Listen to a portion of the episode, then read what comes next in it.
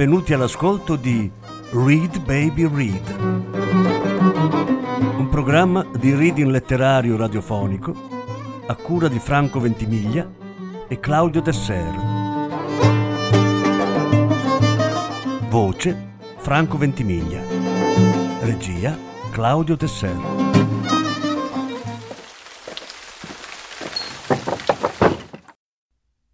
Bernard Malamad Il commesso. Lettura in più parti. Undicesima e ultima parte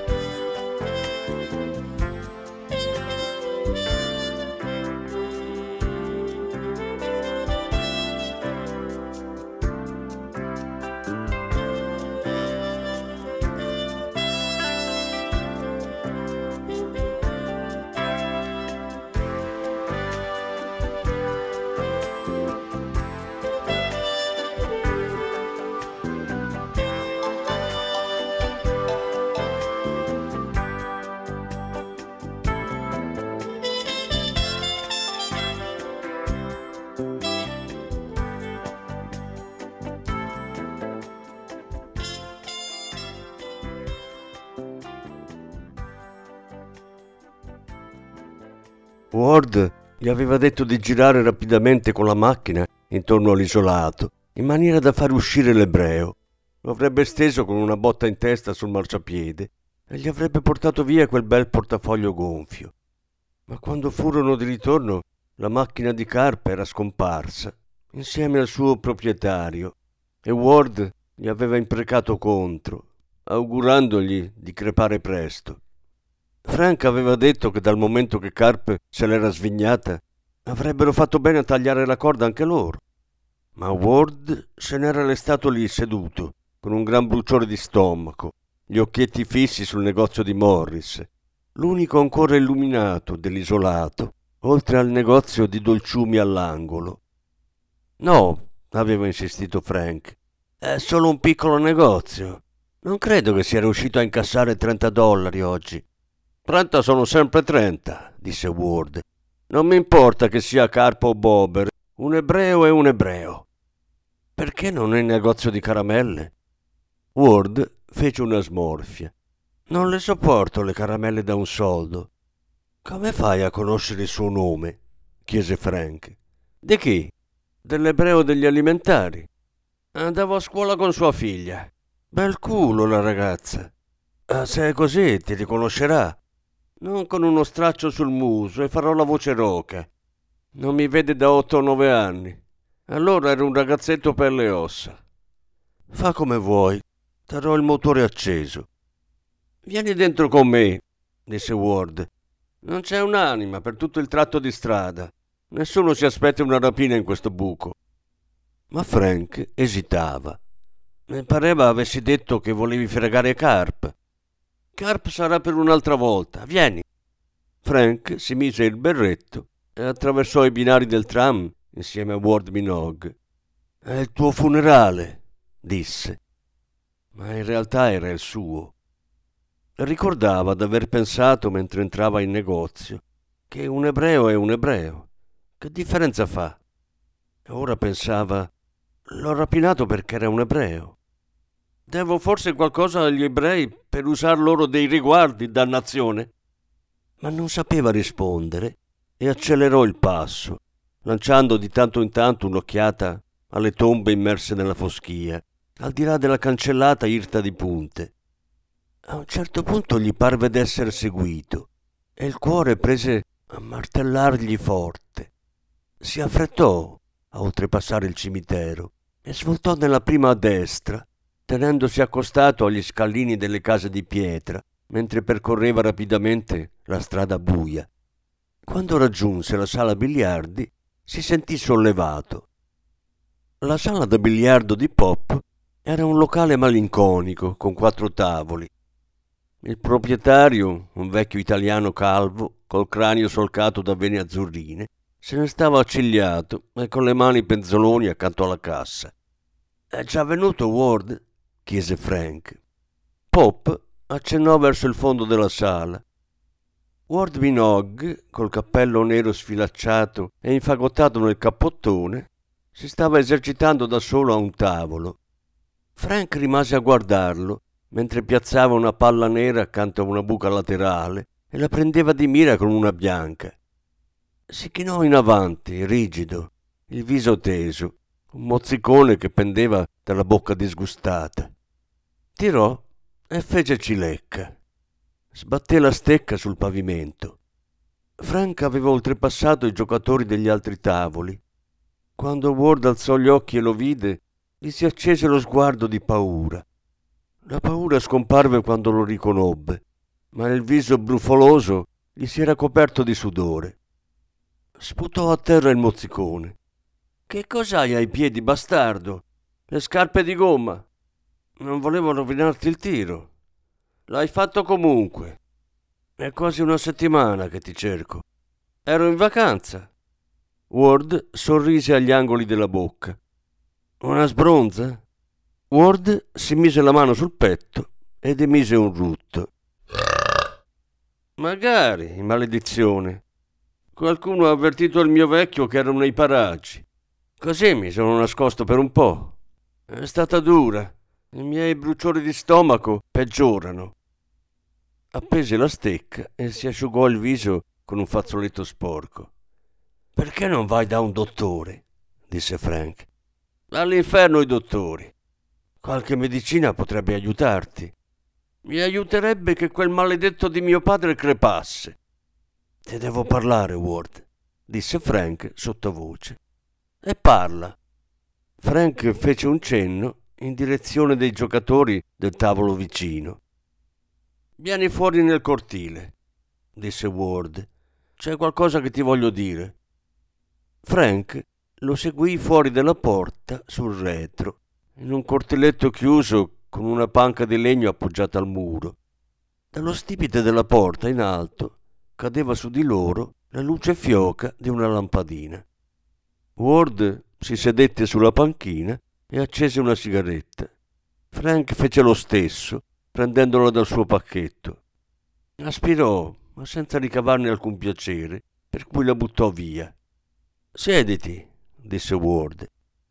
Frank si sedette sulla panchina.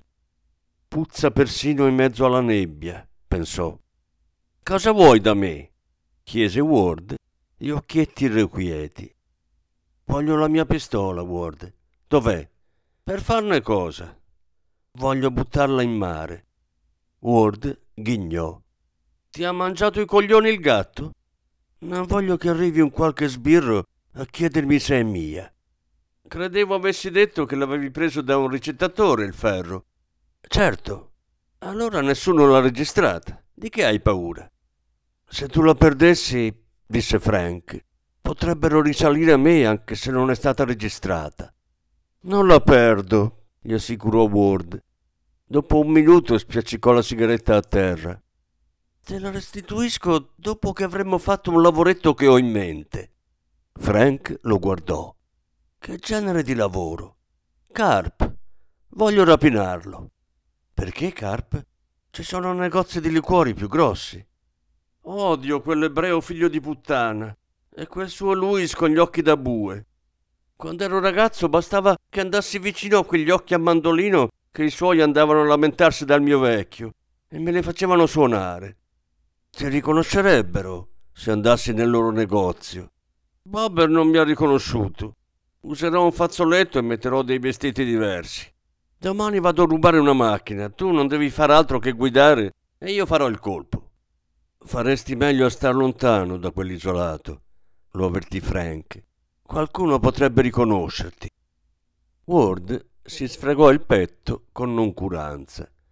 Va bene, mi hai convinto. Andremo da qualche altra parte. Non con me, disse Frank. Pensaci bene. Ne ho avuto abbastanza. Ward si mostrò disgustato. Dal primo momento che ti ho visto ho capito che te la saresti fatta sotto. Frank non rispose. Non fare tanto l'innocentino, riprese rabbiosamente Ward. Sei un ricercato anche tu, proprio come me. Lo so, disse Frank. L'ho colpito perché non diceva dove aveva nascosto il resto dei quattrini, disse Ward in tono polemico. Non li aveva nascosti. È un negozio povero, miserabile. Mi pare che tu sia ben informato. Cosa vuoi dire? Non fare il furbo, so che ci lavori. Frank trattenne il respiro. Mi sei venuto ancora dietro, Ward. Ward sorrise. Ti sono venuto dietro una sera quando sei uscito dal biliardo. Ho scoperto che lavoravi per un ebreo e che mangiavi cacca d'uccelli come loro. Frank si alzò lentamente. Mi ha fatto pena quando l'hai colpito. Allora sono tornato per dargli una mano mentre era senza forze, ma non ci starò molto a lungo. È stato veramente carino da parte tua. Suppongo che gli avrai restituito quei pidocchiosi sette dollari e mezzo che erano la tua parte. Li ho rimessi in cassa. Ho detto alla padrona che gli affari andavano meglio. Non avrei mai pensato di mettermi con uno dell'esercito della salvezza. L'ho fatto per mettermi in pace la coscienza, disse Frank. Ward si alzò. Non è la tua coscienza quello che ti preoccupa. No? È qualcos'altro. Mi dicono che quelle ragazze ebree a letto sono formidabili. Frank se ne tornò via senza la pistola.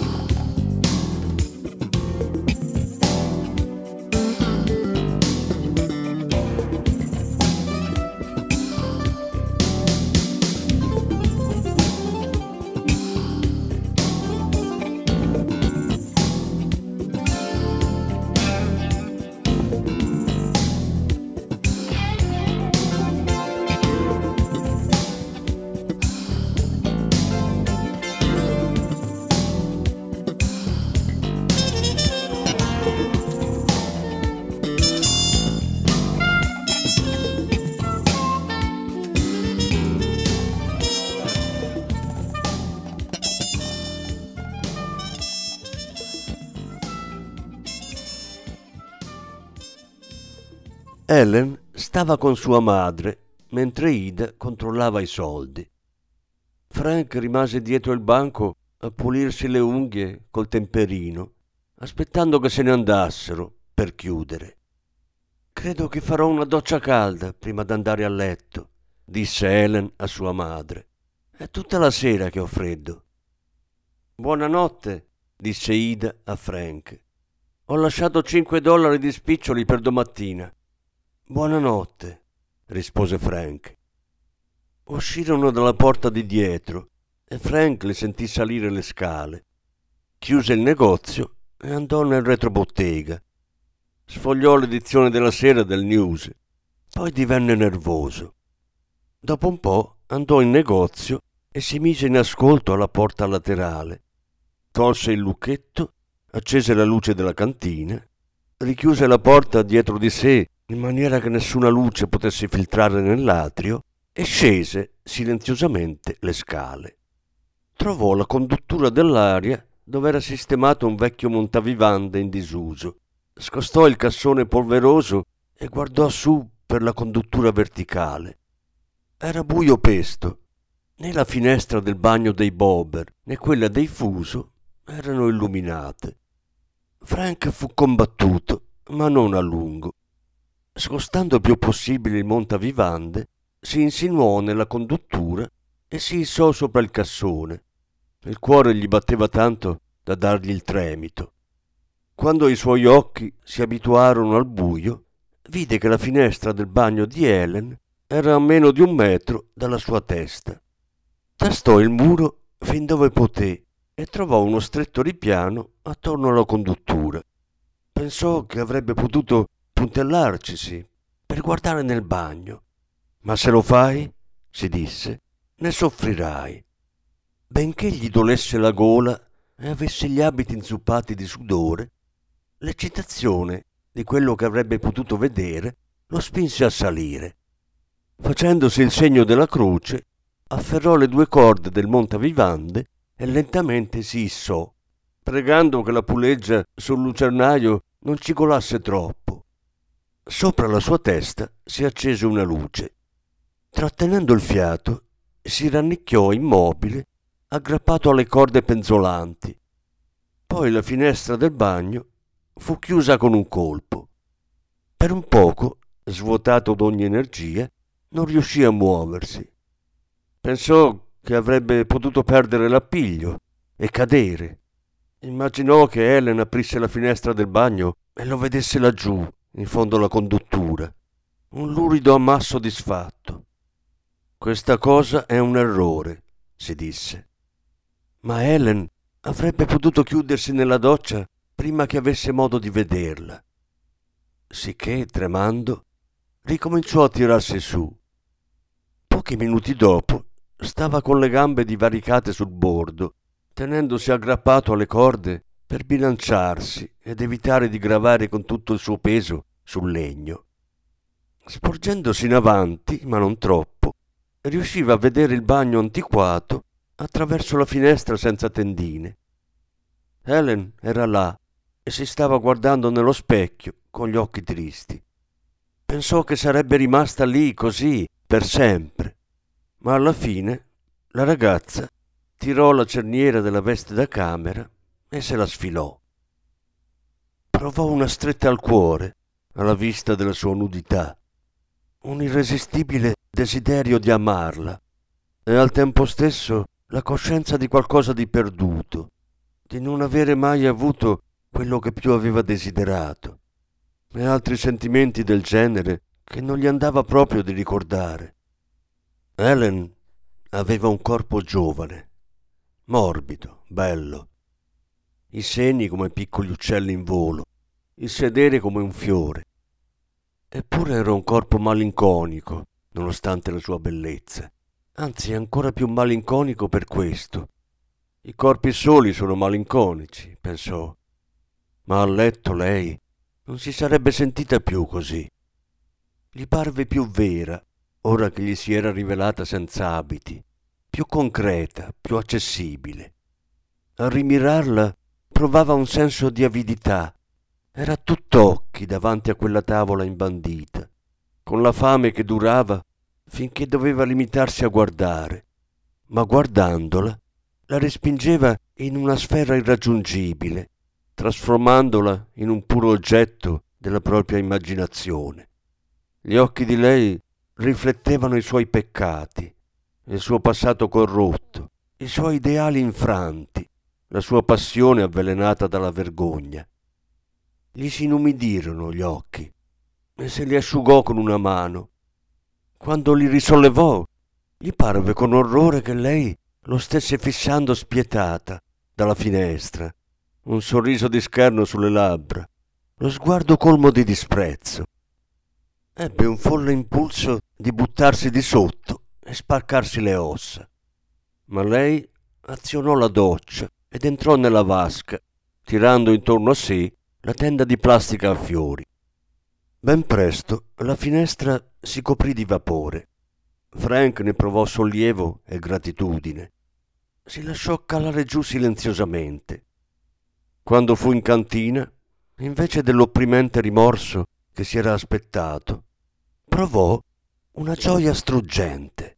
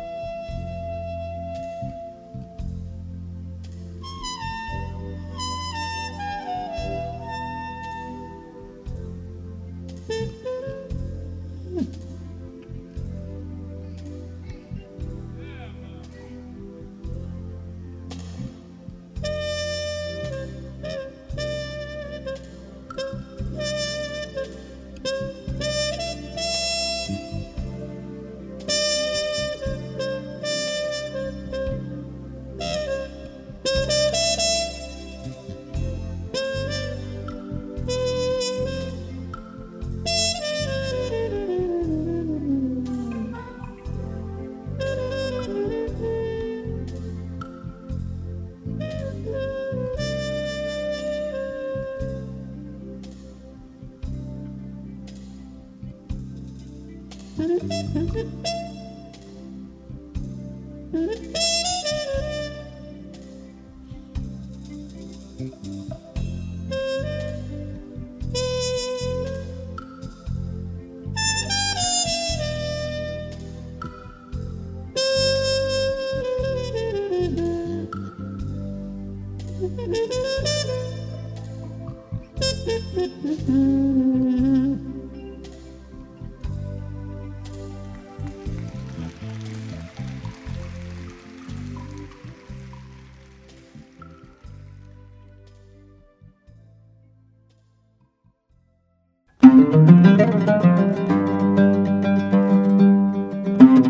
Avete ascoltato Read Baby Read, un programma di reading letterario radiofonico a cura di Franco Ventimiglia e Claudio Tesser. Grazie per l'ascolto, alla prossima settimana.